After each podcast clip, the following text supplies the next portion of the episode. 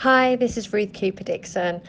My best way to look after my mind is by doing sports. Um, I love it because it not only connects my mind and body, I often feel like I'm in a state of flow when I'm really pushing myself and challenging my skills. And more importantly, it's really built connections for me and relationships with people um, and to be part of a local community. I cold water swim and I have a lot of swim buddies that I swim with in the lake and in also in the sea. I am part of a running club and I also go to the gym. And these for me are really great activities, which are not only my well-being activities um, for my fitness, but also for my mind and for those I'm truly grateful for.